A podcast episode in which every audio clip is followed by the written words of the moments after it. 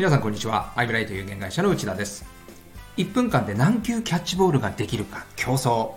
ある少年野球のチームでやることです。子供は他のペアに負けないように目の色を変えて楽しみながら競争します。説明するまでもなく、これはボールを取ってからできるだけ早く投げる練習です。ただ、クイックで早く投げろと命令するだけでは子供はなかなか上達しません。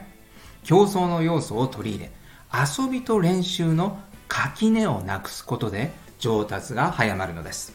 この話は保険営業に通じます。物価上昇や円安などの影響を受けて、保険の見直しが必要なお客様が多いはずなのに、提案してもうまくいかない。こんな悩みを抱えていませんか？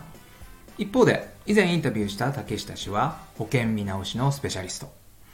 竹下氏のやり方の特徴は、決して見直しを提案しないことです。お客様から見直しをお願いしますと依頼されるのです。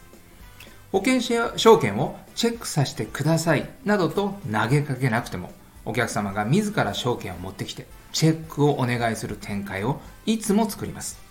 成功の秘密は、少年野球の話と全く同じで、垣根をなくすです。